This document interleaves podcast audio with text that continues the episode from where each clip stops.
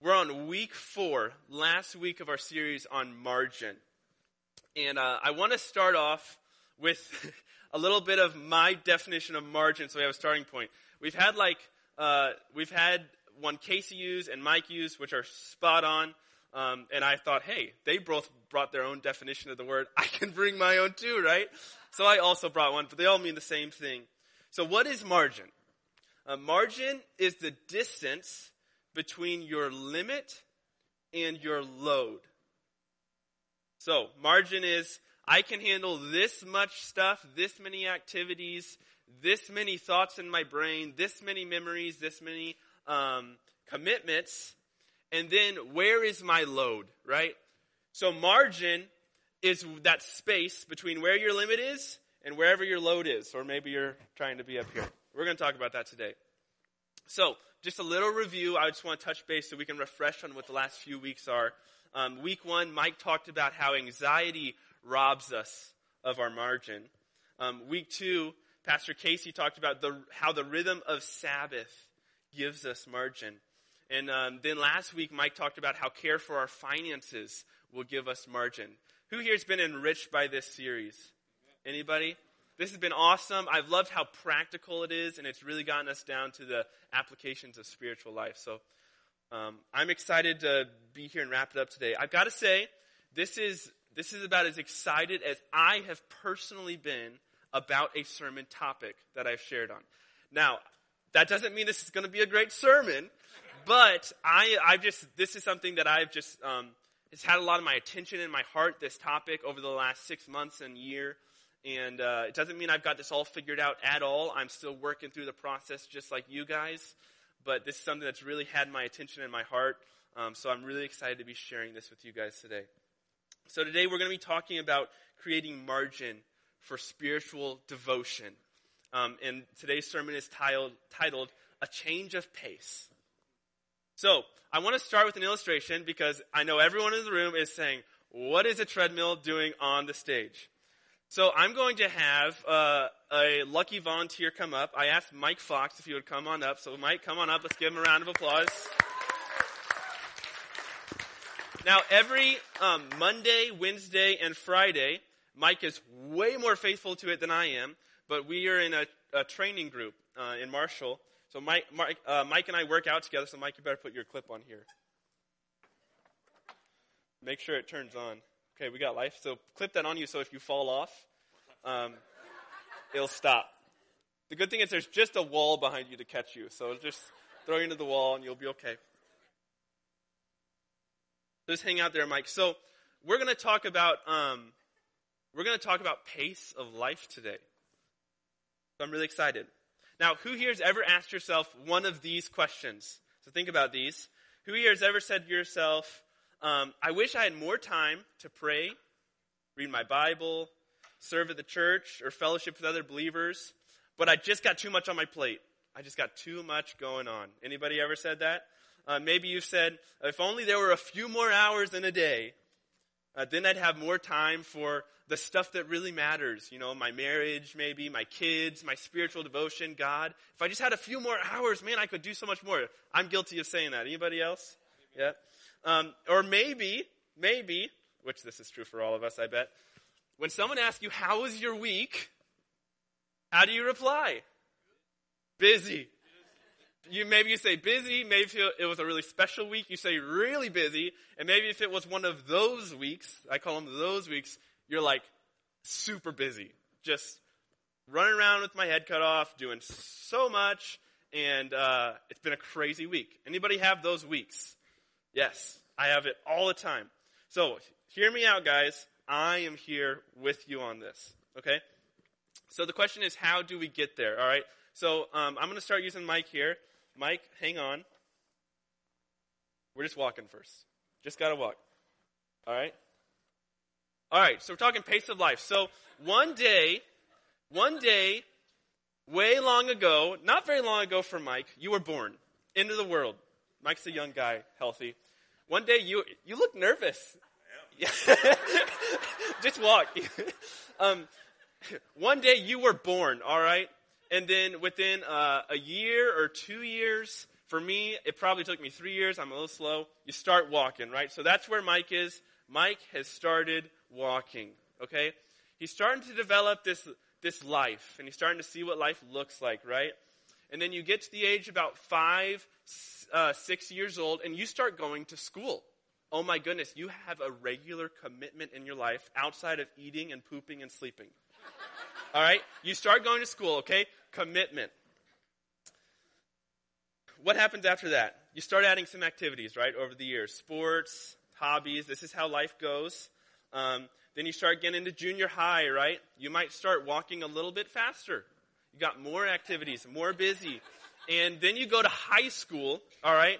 And at this point, if you're still in sports or committed to a real hobby, I think uh, eighth grade high school is really where those hobbies and sports get going, right? We're practicing every day. Also, younger and younger kids are practicing for their sports every day, I've noticed. And things start getting a little faster. You're not allowed to touch these buttons, by the way. I forgot to tell you that part. Uh, if you pull that plug, it will stop. Yeah. Okay. Um, so you're doing that, and then uh, along the way, you probably start a job, right? In school, I need some gas money. You start a job, all right? You're going a little faster, getting going a little faster, okay? After that, uh, you start going to school. Or if you're like Mike, you know, Mike, I haven't heard your whole testimony. You may have already fallen off the treadmill a few times. Is that right? By this stage of life? Yes. Fallen off a few times, get back on. Things are starting to go a little faster, right? It's a run, it's a jog. Okay, you're in school, things are busy. Now, you get out of school, you graduate, and you're released into the big wide world. And maybe at this point, you find a nice lady. Doing okay, Mike? You find a nice lady, okay? And you start catching glances, you know what I mean? Some of this happens in high school, some of this happened for, hasn't happened for you yet, and that's okay. The day may still come. And uh, all of a sudden, there's someone else to pay attention to. Who knows? That's when life can get so busy. As soon as that adds, you add a significant other in your life, man, you got someone else who's got your attention all the time, and you're going to start speeding up a little bit. I've seen you in the gym. You're doing okay. All right? And you're going. And you're going. And then we've got a culture that'll just add more and more, right? If you're going to be successful in the world, if you're going to be financially stable, support your family well, you got to run faster, right? Am I, am I right here? You got to do more. You got to run faster. More commitments. More commitments. All right? And you're going, and you're going, and you're going. Oh boy. And you're going. This thing's kind of wobbling. And you're going, and you're going, and you're going, right? And this is life. Anybody? All right, Mike, we'll pull the plug on you. Give Mike a hand. Thank you, Mike. Nice job. I'll tell Sandy you did an extra weekend workout. But you guys understand what I'm saying here? This is what life looks like we get on this treadmill and life starts going and we start picking up the pace. And we're doing more and we're doing more and we're doing more. Who here has ever found yourself at Mike's pace there before? Raise of hands. All right. Why do we get going so fast? Why do we go so fast? I got a proposition for you guys why we do this. We're either running to something or from something. You're either running to a career, to a standard, to a comparison, or you're running from what your father was like, from what your mother was like, from what your lineage was like, from what your neighbor was like, from something you don't want to be or something that you used to be. And culture says if you want to get away or you want to get there, you got to go fast. You got to go fast. But guess what? That was not the pace of Jesus. That was not the pace of Jesus. And at some point along the way, in some manner, because you're all here sitting in a church today, you found something about Jesus. That's why we're here. And when we start, and hallelujah, by the way, thank God we're here. I mean, we're here in this place, and so many of us here have said yes to Jesus. But we t- try to take on what, uh, what Craig Groeschel says is the most difficult form of discipleship. Trying to take a life that looks like our old life or looks like our neighbor and add Jesus to it. Because when we try to take a life that's not what we're called to be, and we try to take Jesus and put it on top of it and just do more, we just get running faster, right? But this is not the life that Jesus called us to. So here's the good news is that Jesus offers a better way, a life with margin, a slower pace. So let's look a few, uh, about a, a few elements about how Jesus lived. So I want to I want to talk about a few observations from his life, right? So number 1, this is so basic, all right? In the gospels, nowhere at any point did we ever see Jesus run. Think about that. Now, I'm not saying as a child Jesus never picked up and ran. I'm also saying, Mike, this, for me and you, this is not an excuse to not go to the gym. We still need to run, okay? But in, in life, we never actually saw Jesus run anywhere. He, he was never trying to get somewhere so fast that he had to pick up his feet and go. Number two, second observation Jesus was never in a hurry, he was never rushed. Um, there are a couple amazing stories um, that exemplify this in the life of Jesus. Recorded in Mark, Luke, and Matthew, there's this incredible story about a man named Jairus and he worked in the temple, um, which is really interesting because generally Jesus wasn't very popular in the temple at this time, but Jairus' daughter had come down very sick. And Jairus was des- desperate enough that once he had heard about the miracles Jesus was doing, he went to Jesus and said, Jesus, my daughter is sick. Will you come so that she can be healed? And Jesus started on the journey. And along the way, a crowd starts coming together and gathering and he's going to this girl that's sick. Spoiler alert, she's going to die. And on the way, Jesus gets interrupted, disrupted by a woman. And this is the story of the woman with an issue of blood. She had been hemorrhaging for 12 years. And in this crowd, she reached out and touched Jesus' robe. And Jesus stopped. He was on his way to heal, and he stopped. And he said, Who touched me? And he, right there, took the time to be with that woman. And healing came out of him because he wasn't in such a hurry that she couldn't catch up and he couldn't be stopped and disrupted. It's an amazing story. Uh, at, at, his pace, Jesus was able to see opportunities outside his, of his current agenda um, to work in the will of the Father, and he could see additional opportunities the Father had for him that if he were in such a hurry, he would have missed.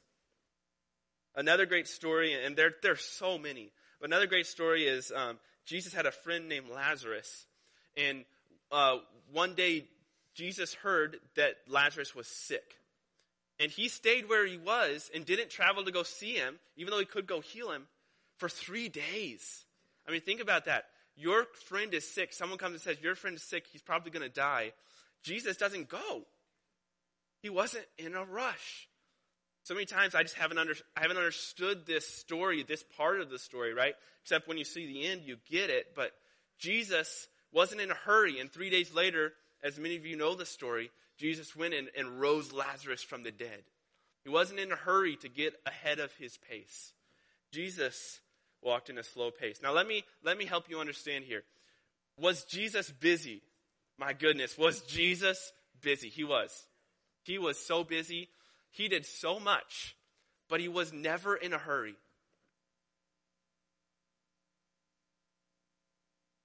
So, observation number three then.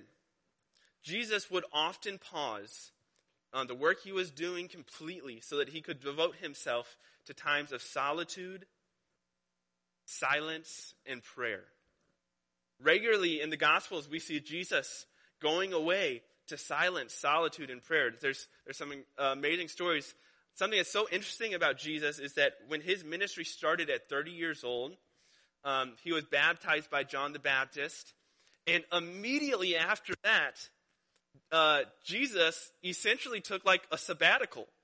Now, I don't know if that can be arranged for me later this year. If from the very start I can just have a sabbatical right away. But Jesus, from the very, what we believe is the beginning of his official ministry, he went 40 days into the desert. The Spirit led him there and he was tempted by the devil. I mean, 40 days by himself, silence, solitude to pray. Um, and then we see as uh, we see so many examples through the Gospels where Jesus gets away by himself to pray. Um, but as his influence and, fl- and fame grew, uh, it appears that he actually, um, on the axis curve, was spending more and more and more time away by himself. Uh, in Mark 5:15, it says, "But the news about him was spreading even further, and larger crowds were gathering to hear him and to be healed of their sicknesses. But Jesus himself would often slip away to the wilderness and pray." So as more and more people were coming along, fame was growing, more people were hearing about Jesus, he often was slipping away. Where's Jesus?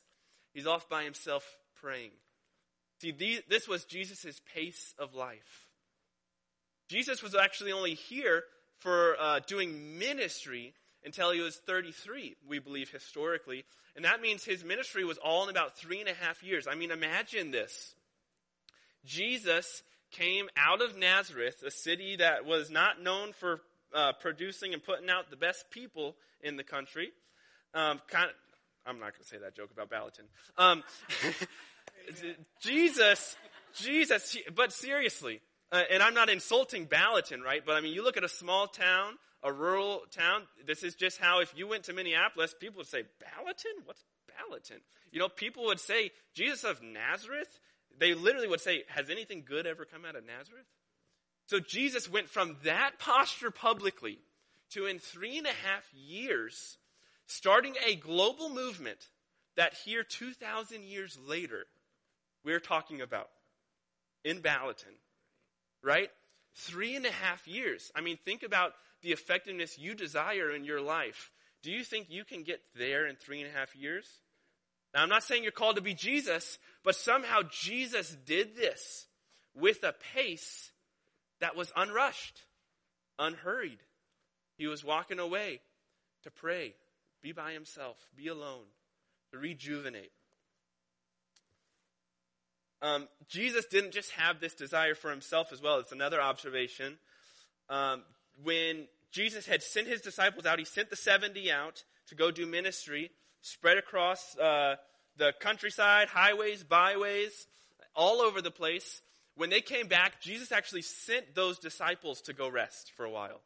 He didn't bring them right back in and said, All right, boys, let's get to work. Let's get going. Let's do some more ministry. Let's go back on our next trip. No, he brought them in and, and they rested. Jesus said, Go and rest for a while. So, interesting question for us. If this is Jesus' pace, should this be ours? Now, I want to tell you on a basic level why here in the 21st century we need to learn to walk at a slower pace. And it comes from such a basic biblical context in the greatest commandment. Um, Jesus one day gave this commandment to a teacher of the law who said, Lord, what is the greatest commandment? Out of all the commandments in the Old Testament, what's the greatest? What's the most important? important? Jesus said this You shall love the Lord your God with all your heart, and with all your soul, and with all your mind, and with all your strength. And the second is this you shall love your neighbor as yourself. For there is no commandment greater than these. And I want to tell you guys something that has just rocked me in the last couple of months. This concept. And I'm going to use a quote from a guy named John Mark Comer that has really impacted me. That love is incompatible with hurry. Love is incompatible with hurry. Now think, think about this. Now, if you're willing to join me, you don't have to. Close your eyes for a second. Close your eyes. You don't have to, but if you're willing. I want you to think about a moment where you were really loving and you were in a hurry. What was your pace in a really loving moment? Were you speeding along? Then I want to think, and there's no condemnation here, about a moment where you were really unloving. What was your pace? Were you speeding along? Were you like me, trying to get out the door really quick with the kids this morning and uh, snapping off a little bit to my wife? Liv, why, why did you lock this car door and unlock that one? Right? Think about that. All right, you can open your eyes. When we're hurried, is that where the capacity to love as God loved is working in us? I don't think so. I think when we slow down and we take this pace of Jesus, then we have the opportunity to love well, to f- fulfill this greatest commandment that you shall love the Lord your God with all your heart, soul, mind, and strength, and love your neighbor as yourself. Now, I want to remind you, Jesus was busy, all right? So I know there's, there's, uh, in my mind for so long, this was a conflicted idea, right? How much do I have to slow down to be at Jesus' pace. Jesus was busy. He did, he was doing so much, but somehow he wasn't hurried. Here's the, uh, here's the best part of this message today is that Jesus invites us to a slow down pace. And uh, it's an amazing passage, Matthew 11, 28 through 30. In the New American Standard Bible, it says, Come to me, all who are weary and heavy laden and I will give you rest. Take my yoke upon you and learn from me, for I am, am, gentle and humble in heart, and you will find rest for your souls. And he, then Jesus said this For my yoke is easy, and my burden is light. Now, when we say yoke, we're not talking about an egg yolk, okay? Um, in, in, these times, farmers would take uh, two oxen or two horses and bind them together with a yoke. And they'd pull farm implements and such. Together, they were far stronger than they could be apart. So, what Jesus is inviting us to is if we're weary and heavy laden, and I am that way, can I get an amen? Weary, heavy laden, he says, I will give you rest. He says, Take my yoke upon you and learn from me, for I am gentle and humble in heart, and you'll find rest for your soul. So here's what Jesus is saying If you'll take your life, slow it down to my pace, so that you can be yoked with me, this burden that you're carrying is going to be lighter. For my yoke is easy and my burden is light, Jesus said. Now think about this. If you're in a hurry and you're trying to get more done and trying to go quicker, say you're even doing ministry, right? You're trying to get more done. Can you be yoked to something that you're flying by, that you're going way faster than? That's not how a yoke works. A yoke is side by side working together. So if this was Jesus' pace, we're called to be like Jesus, why are we in such a hurry? Um, I, I want to read to you. So, uh, in the Message Bible, and the message is a paraphrase, really, is the way I look at it, by a guy named Eugene Peterson. He took the Bible and said, I'm going to bring it down to even more simple terms uh, in the way that he read it and understood it. This is what he says of this, of this passage uh, in, where are we? Matthew 11, 28 through 30. Uh, Eugene said, Are you tired, worn out, burned out on religion, come to me. Get away with me, and you will recover your life. I'll show you how to take a real rest. Walk with me and work with me. Watch how I do it. And I love this part. Learn the unforced, unforced rhythms of grace. I won't lay anything heavy or ill fitting on you. Keep company with me and you'll learn to live freely and lightly. All right, so that's Jesus' call. Come to me. Come learn the unhurried rhythms of grace. And I'll slow down. If you'll slow down your pace, I'll walk with you. I'll be yoked to you. So, some of you guys are saying, and I get it, I, have been here. You're saying, Matt, this is, this is all great, um, but you don't understand. My life is so busy. And it has to be this way. Uh, I have to devote my time to all these important things. I got kids' activities. Um, I've got a busy work schedule. I'm working split shifts. Um, I've got to put food on the table, right? Who, who's having some of those things going through their minds? I, I always do, right? I mean, um, I gotta, if I want to be at church, right, I can be there at 10 a.m. on Sunday, and that's kind of all I've got. Um, it's just hard to have time for more things. I'm so busy, and all of this stuff seems important. First, I want to say you're correct. I don't understand your situation. Um, uh, you have unique challenges, and you have different experiences than I have, right? And so I'm not going to uh, have the arrogance to walk walk up here and say, "I get your life. What are you doing? You can do better." Right? That's not my heart here at all. Um, but what I what I do want to tell you is this: you have time for what you choose to have time for. And uh, I heard Craig Groeschel also say this really amazing statement. He said that the solution to slowing down is not more time, but it's more of what's most important.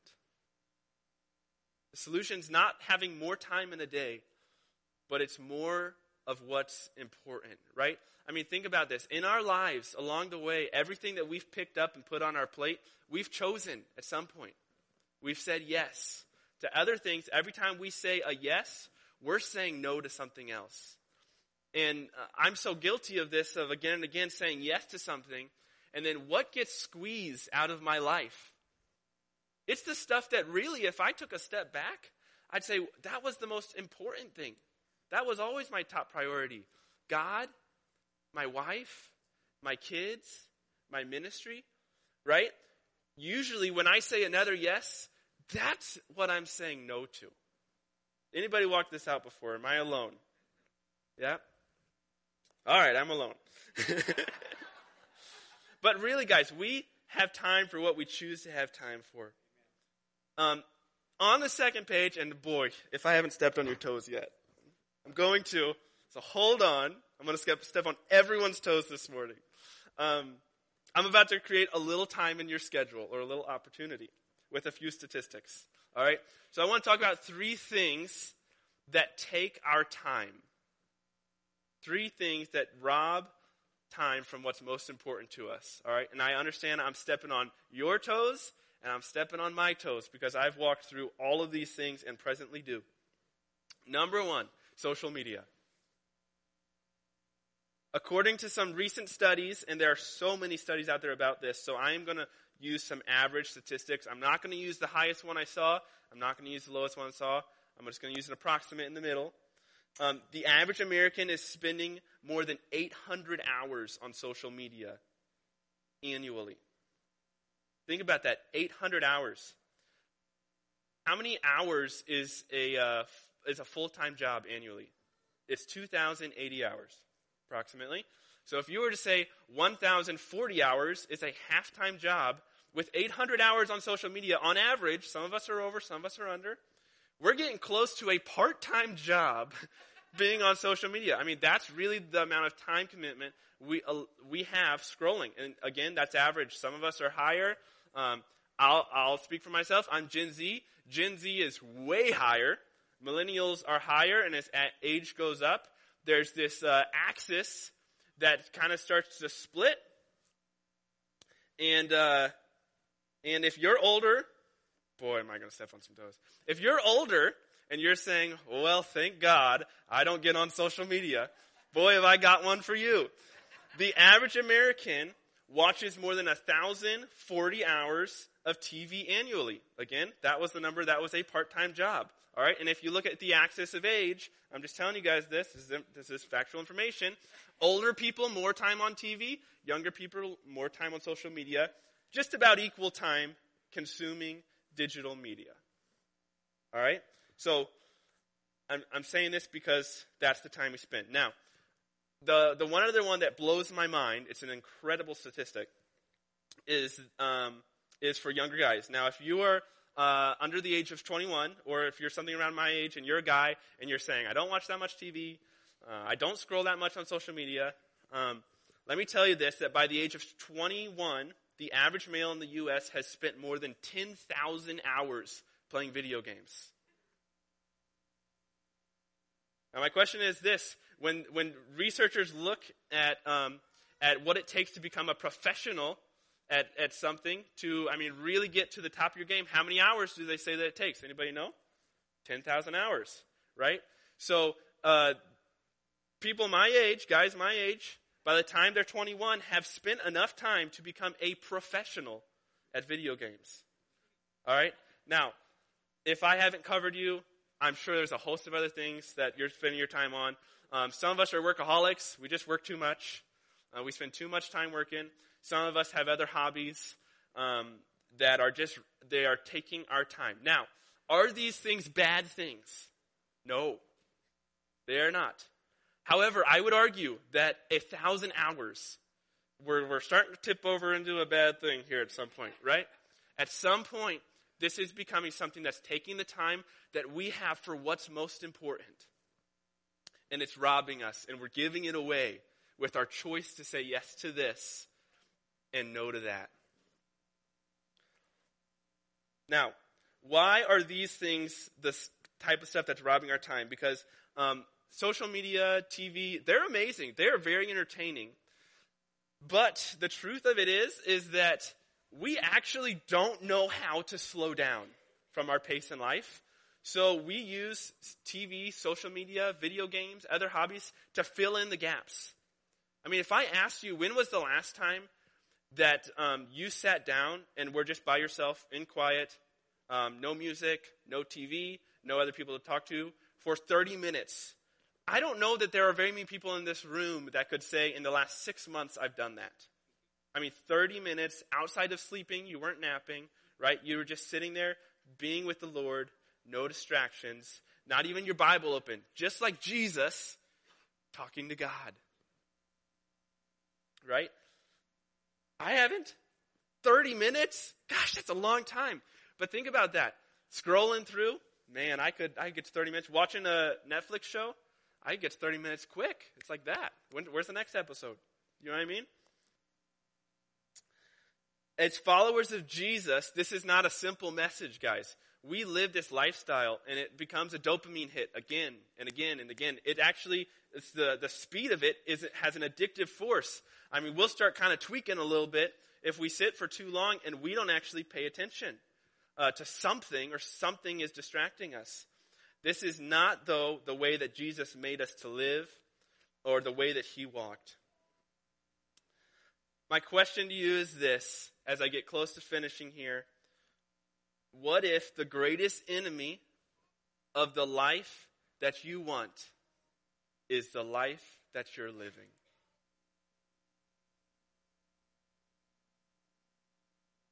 What if I'm doing the stuff that's robbing and I'm saying yes to the wrong stuff? and it's robbing from who I want to be or how I want to walk. So, this is I, I, I, get it. This is this is a difficult one. This is a hard message, but it's also an invigorating message. I mean, imagine being able to slow down. If we can do this and take some of these steps, start walking equally yoked to Jesus. I'm not here to preach an easy life to you guys of serving Jesus, but man, I want to be equally yoked to the man who has redeemed my life from the sin and the destiny of hell that I have. I want to walk with him. And I know that when I'm going fast, it's stealing that from me. That chance to walk with him and be equally yoked to him, to walk at a slower pace. I'm telling you guys, as I've started over the last few months, and it's so hard to engage some of these disciplines, I've always said this is going to be so hard, and it is. But the other side of it, and these practices, they've been so enriching of slowing down, trying things to slow down. Maybe that's for you. Um, maybe here are just some examples that I've heard um, in different teachings. We did a great study in life group about this. Um, try going through the longest uh, line at the grocery store if you don't have anywhere to be. Right? I mean, can you imagine not being in a hurry and just going to the longest line? Maybe you don't have to um, uh, at a stoplight go into the shortest line, the shortest lane. Anybody else do that, right? We don't need to be in such a rush. Maybe when you're sitting in the waiting room at your next doctor appointment, don't pull out your phone. Just sit there. Man, I've tried that a few times. That is hard. Just sit there and just be with my own thoughts. I'm kind of scared of what my own thoughts are when I'm just sitting there neutral. I'm serious. Um, but God will start to come in and abide And then you can start hearing the voice of the Holy Spirit, and He wants to have communion with us and talk to us, right? And when we slow down and give Him the space, He can do that. We can walk with Him. So, um, I want to, at the end of this, I know this is a little different than something we do a lot. I, I want to recommend a couple of resources if this is something you're interested in, because I feel like this is a sermon that, like, you can hear this, great, I'm going to walk out. If I, this is just so hard to apply. it's so hard. So I'm going to recommend a couple of resources. Um, if you would put them up on the screen, a couple of books. If you're a reader, I'm just throwing it out there. First, I just want to recommend this book we did in Life Group. It's called The Ruthless Elimination of Hurry by John Mark Comer. This book has so impacted my life. Um, it talks about these principles, how we walk them out, what it's like. It's been an awesome book for me. I've really enjoyed it. The second one is Emotionally Healthy Spiritu- Spirituality by Pete Scazzero. I've heard some people have read this book here already. It's a great book about walking through this in an emotionally healthy way and slowing down to the pace of Jesus. So as we close, and, and this is it, I want to close with a prayer. And this prayer is, is these simple words Lord, would you help me to walk slowly enough to experience Jesus fully and to love people deeply? So let's close, and if that's your heart, why don't you just pray that with me? Dear Jesus, thank you for this chance to be here with your body today. Lord, to be here with this family. Lord, I thank you that you see us, you know us, Lord, and you love us deeply. Father, I thank you for the life that you came and exhibited, all that you did for us, and, and the, the incredible fact that you did it in three and a half years with this slow pace. Father, I believe that if we will slow down, we can walk with you. And Lord, you'll refresh our, our soul. We'll be less burnt out, and we'll have more margin for the disciplines and the practices that draw us close to you and give us an opportunity to walk in maturity with you. So, Lord, I pray today, as we go forth, Lord, would you help us to walk slowly enough to experience Jesus fully and to love people deeply? Lord, would you bless us as we go today? In your name we pray, amen.